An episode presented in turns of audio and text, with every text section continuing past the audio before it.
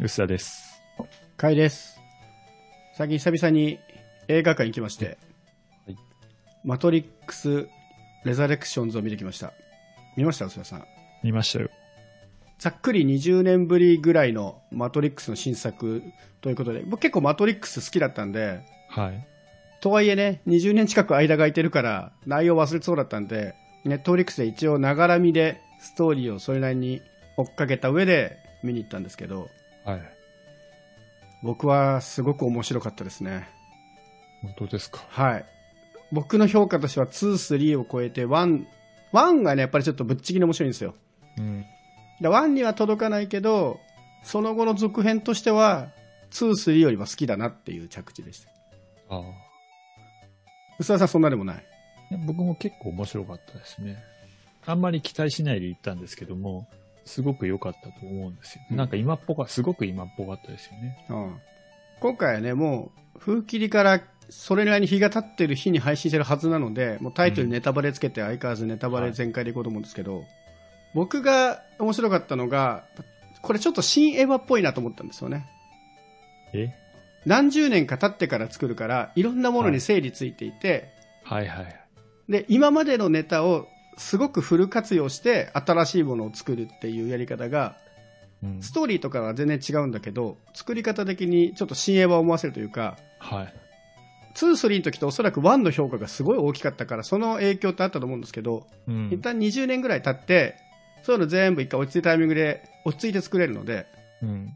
それが良かったのかなっていう。ああ。なるで具体的に言うとやっぱりメタの展開がうんあの one two three からどうつなげるの続編にするのと思ったら one two three はゲームでしたっていう設定にするっていうあのメタな展開、ああ、なるほど。そうういうこん、とだけどちゃんと地続きですよっていう話の展開と。はい。がすごいねあそこで一気に持ってかれて僕は結構長かったけどほとんど暇な時間なく楽しめましたねはい。確かに、一回終わらせてるからこそ、伏線をちゃんと、こう回収できるというか、うん説明、すごい説明してるんだけど、あんまり説明的じゃないんですよね、描写自体。うんうんうん逆に言うと、見てて気になったのは、これ、あの、 one、two、three 見てない人って、わかんのかいや、無理じゃないですか。あれは 完全に one、two、three 見てる人向けですよね。そう、結構思ったかなっていうことですかね。そこはもうね、めっちゃ無視してる気がしたな確かにすげえ整理されてるというか、うんあの、すごい複雑だけど、ああ、そうだった、そうだったっていう感じの見方ができるんですよね。あの、設定さえスッと入ってる、でもせ設定が入ってこない人もいるのかなっていう気もうんするんですけど。まあそういう意味では、 two、three 見直してないと辛かったですね。結構わ、one の印象ものすごいあるんですけど、はいはい two、three やっぱちょっと忘れてて、でも結構 two、three の主要キャラクター出てくるじゃないですか。はい。 two、three 見てからじゃないときつかったなって意味でも、まあ、今までの過去作見てない人は無視してる感じはありますね。はい。なんで死んでるのとかよくわかんないじゃないですか。そうっすね。別に説明してないですからね、劇中で。うん。あと途中で、すごいフランス語が大好きだった、昔2か3とかではキーパーソンの人がいたじゃない。それがボロボロの姿になって現れるっていう。うん。あれも、名前の説明もしてないから、うん。彼がフランス語で罵る言葉を言い始めた段階で、あーあいつかって僕は思い出したんで、あの辺の説明もほぼなかったですよね。彼に関しては昔の姿も出してないから、うん。まあ、そういう意味ではまあ、つ今までのファン向けの作品だなと思いましたけど。あとちょいちょいあれですね、あの、古い、えーコンピュータースクリーンとか、うんうんあの、ガラ、ガラ系的なものが出てくるのも良かったですね。そうですね。うん。演出的に結構日本フィーチャーしてましたね。あ、そうですね。あれはまあ、どうなんだろ あれはもう多分監督の趣味なんだと思うんですけど、う。うん。僕一番これすごいなと思ったのは、あの、日本の富士山が出てくるとか、電車はまあいいとして、はい。最後のキーパーソン的なキャラクターの鳥のロボットがクジャクって名前じゃないですか。はいはい。あれ別に英語でピーコックっていう名前があるわけじゃないですか、本来は。うん。そうだね。それをわざわざ日本語名でクジャクって呼ばせるんだっていうのが、はい。そう、本当日本好きだなと思ってちょっと面白なんかったです。か、エキゾチックな感じがしていいんですかね。するんですかね。わかんない。うん。いや、その伏線回収の仕方もすごい綺麗だったので、そのあたりもすごいね、新映画っぽかったんですよ。通水で出てきたちっちゃい女の子が大きくなって、実は私だったんですみたいなオチとかも、すごい、20年経ったからできる伏線回収だなっていう。僕はね、でも一番気になったのはね、うん。あれなんですよ。20年経って新エヴァっぽかったっていうのは、まあ確かに言われてみるとそうかなって気もするんですけども、新エヴァはめちゃくちゃさ、劇場に人が入ってたじゃないですか。あー、そこ？はいはい。ねあの、公開の土日、土曜か日曜に、あの、まあ調布で見たんですよ。うんあまあ人が少ないんですよ。うん。そうなんだ。あのマトリックスが。へとね、何十、な300人ぐらい入るスクリーンなのかな。一番でかいスクリーンで、うんうん多分40人とかもう本当10分の1ぐらいしかいないんですよ。へ一番午後のいい回だと思うんですよ。でまあ、やっぱり若い人はあんまりいないんですよね。ー。ほうほう。なんで、僕ら世代40代にとってあのマトリックスってこう輝ける映画というか、スーパー大ヒット映画じゃないですか。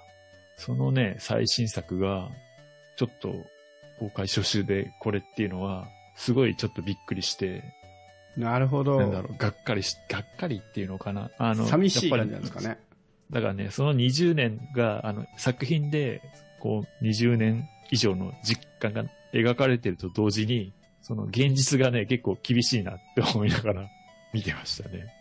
多分池袋とかどこで見ました？僕池袋です。うん、新宿とかは、まあまあ、そこそこ僕が見た時は埋まってたんですね。ん。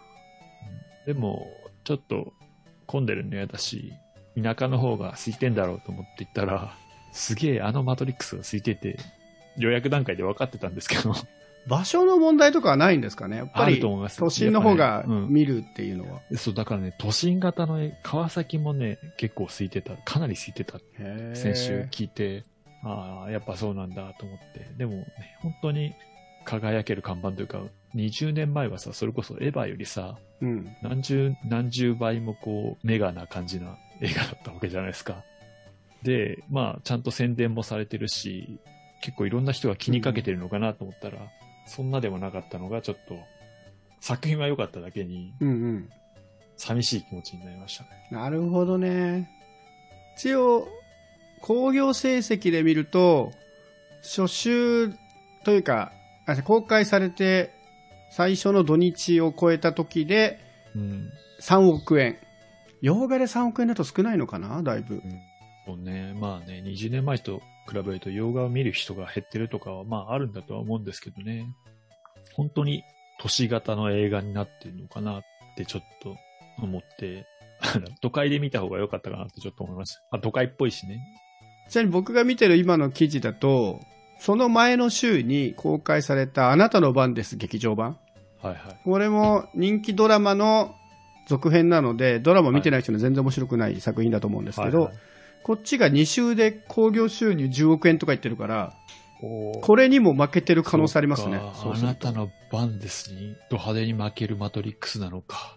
まあ、あなたの番です。かももちろんね、すごい、すごい人気はあるのはわかるんだけど、ね。ちょっと、そうっすね。口コミは結構効きそうな気はするけど、事前が弱かった気はする。そう、でもね、僕、自分の、なんつうの、ソーシャルグラフというか、うんうんツイッターとかだと、やっぱ相当数が見てるんですよ。うんうんうんうん。しかも、初日にね。僕の周りも見てるな。僕のソーシャルグラフでも。でね、その落差に、まあ、自分のソーシャルグラフが当てにならないことは知ってるんだけど、ね 結構ね、なんだろうな、もっとみんな見てよってちょっという感じですかね。確かにな。まあ、エヴァと比べると、エヴァはもう、始まる前からすごい煽ってましたからね。PR とマーケティングがすごいうまかったなっていうのは。延期もあったしね。なんかね、一番落ち、まあ、コロナ落ち着いていい時期の公開になったと、ね、年末公開で良かったと思うんだけど、こんななのかというのはね、ちょっと、まあでも1位はギリギリ取れたのか。その週の。ちなみに僕が見に行ったのは平日のお昼ぐらいはい。で、でもやっぱ少なかったですね。ただね僕は時間帯が合わなかったんで、本当は IMAX で見たかったんですけど、んはいはい IMAX はね、普通のに行ったんですよ。だからす少ないっていうのはあると思うんですけど、うんまあ、数十人ぐらいかな。ただ若い人まあまあいましたよ。若いって言っても30代かなぐらいの、30代前半か20代後半ぐらいはい。の子が、もう、出終わった瞬間に、ストーリー全然わかんねえって叫びながら、あうん歩いてましたけど、ああ、そういう人が、うん、いっぱいいるといいね、でもね。あとあれですね、字幕の長さに耐えきれずにトイレに行く40代、50代ぐらいがちらほらいました。そんな長かったっけ？ま、まあまあ長い。でも、これは絶対最後なんかあるなと思って僕は耐えたんで、待っててよかったです。まあ、み、み見る価値があったかどうかは別として、一応字幕の最後にはあるじゃない。ああ、はい。うんあれ、いらないよね。言わないけど、まあれがアメリカンジョークなんじゃないですか。まあ、うん、全然わかんなかったね。なんか、メタに笑いましたけどね。ああ、こういうジョークね、みたいな。ああ、でもそ、そうそうそう。それもさ、なんか、ああいうジョークも20年前のセンスっぽいところちょっとないですか？わあ、もう僕はもうあれはもうアメリカンジョークだと思ってるのもうわからないあそうですかというふうにはい。理解することをやめました。なるほど。まあでもストーリーの構成とかな、あのメタに振り切れるのはやっぱこの時間が空いたかったと思うし、で、僕、うん一番良かったと思うのは、これだけ時間空いたのに、あの、主役の二人が、そこそこの若さ。さなんですよ。うん。キアヌ・リーブスは、まあ、よく見ると肌はあれだけど、もう作品の中では年取ってないじゃんって言われるぐらいにうん。だし、でトリニティも相応の年は取ってるんだろうけど、全然若いじゃないですか。うん。あの二人がすごくこう、年を取った、やっぱり見栄えだと、あのストーリー多分全然生きてこないと思うので、うん。それは、そ本質ではないところなんだろうけど、あの二人が、ね、やっぱ若々しくいたことは、この作品にはすごく生きてたなと思いますね。もうでも結構さ、事前の触れ込みだと、うん年取ってもアクションは厳しいわ、みたいうなんコメントとかもあったし、逆に年相応に見られたいよね、みたいな話もへこう露出してたんで、うんうん。あんまそこは、あと、あれですよね、なんかトレーニングというか、変な板の間みたいな、うん板の間じゃない、あの、畳の上で、はいはいあの、俺もうそんなに動けないみたいな話をしてるシーンとかもあったんで、うん割と年齢についてもちゃんと書いてたというか、うん。まあ、なんだろうな、中年としてちゃんと描かれてたような印象はありましたけど、うん。そういう意味では、アクションはすごく弱めになってましたよね。はいはい。あの、昔みたいにパンチいっぱい出すってよりは、あの、うん、肘、肘一発で吹っ飛ぶみたいな 大技が多かったので、そこは年齢に対して意識してはいるけど、すごい意識的に気にしなければ、自然に見られる格闘にはなってたと思うんで、まあさすがにね、往年のとんでもない練習した時期に比べたらね、すごいアクションではなかったけれど、違和感はないぐらいではありましたけどね。なんでよかった57歳。キアヌは57歳だそうですよ。ねそれであのアクションしてる時点ですごいわ。ねトリニティのキックもすごかったですからね。すごい綺麗な体だったし。まあでもそうか。いくら20年前の名作といえども、やっぱ20年前に面白がってる人は20年前だけですもんね。意外にネットフリックスとかの再生回数は結構上がってんじゃないかって気はするけど。そうなのかね。こう、ちょっとね、新しい人が呼び込めてないのは少しショックうんうんありました。そう。なんかね、20年間の現実、みたいなのはちょっと突きつけられた感じがしましたね。それもなんかメタ、メタでいいですけどね。そのママトリックスの今回のテーマっぽい。そうそうそう、そういうテーマなんだけど、なんかね、新しい人が入っ、ちょっと少ないのか、に届いてないような気が、ちょっとしたのは気になりましたね。確かにな、3億円とかだと届いてないのかな。見てほしいというか、あの、うんなんだろうな、当たり前に届くものぐらいにうんの超大作。ある意味自分の世代を代表するような、こう、シリーズっていうイメージだったから。まあでも、僕結構いつの間にか始まったイメージだったんで、事前に、まあね、人によるんでしょうけど、そこの情報が届いてるのも、はい。他の対策に比べると、あ、始まったんだ、みたいな感じの印象はあったんで、ね。からね、シリア外に伸びるといいんですけど、今ね、呪術廻戦がとんでもないスクリーンを占めてますからね。そうなんですよね。あれ、とんでもないな。物販がめちゃくちゃ売れてるらしいです。鬼滅は超えるのかな？そんなに行くと思わなかった、呪術が、僕は。あ、そうなんですか？でもすごい、少なくとも物販売り場の勢いは、うん。あの、過去最高レベルっていうのはなんかとかで見うました。ん。